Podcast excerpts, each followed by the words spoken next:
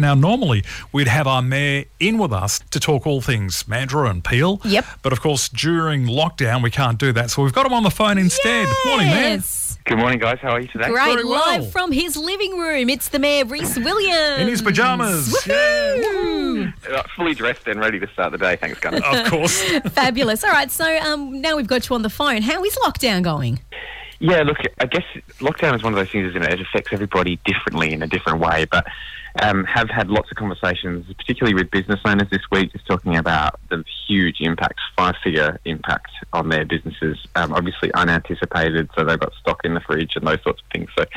So we, where the lockdown really comes to life, because for a lot of us, it's sort of just changed the routine for what you'd be doing um, in your workplace to doing at home. But um, yeah, for a lot of people, it, it's it's serious impact. I know a lot of people have been saying support local, including our own Premier, who got up there and said get some takeaway. Now, last night I did just that. I bought some takeaway from my little local restaurant, which was get? amazing. I got um, Saba's Italian, so it was a bit of carbonara with chicken. I got a little chicken salad, and the kids wanted a big pizza, so that's what they got. It was it was delicious. Yeah, very good. We had perfect pizza from Halls Head, which is great, great local pizza, and maybe try some good Indian uh, tonight.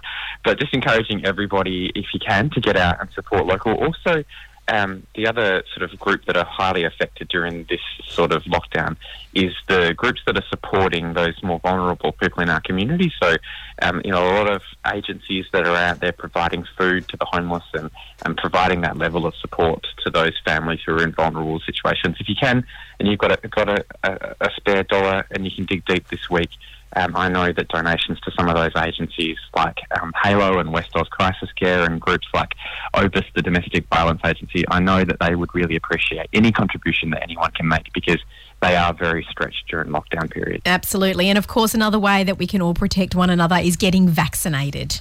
Absolutely, and you know if you if you're in a position to and you you meet the eligible criteria, please go and get vaccinated. It really is. Different people have different perspectives on it, but I see it as a you know almost a civic responsibility because the sooner we're all got our vaccinations, the sooner we can navigate through Yeah. these lockdowns and not have to have them anymore. Very true. Now, we're just a little bit out of time. Just before we go, um, just had a few calls during the week about the museum closure. What's what's going Oh, on there? It's a very old building, the museum, and so we've taken the time over winter just to do a little bit of um, refurbishment work to the ceiling. Um, and so people shouldn't worry, it'll be reopened again soon, but just taking a moment to do a bit of maintenance on that building. Oh, yeah, fair enough. fabulous. Thanks for that, Rhys. Well, hopefully we'll uh, to talk to you guys. lockdown will finish hopefully today or tomorrow, and we can catch up in person next week. Look forward to seeing you guys. All the best.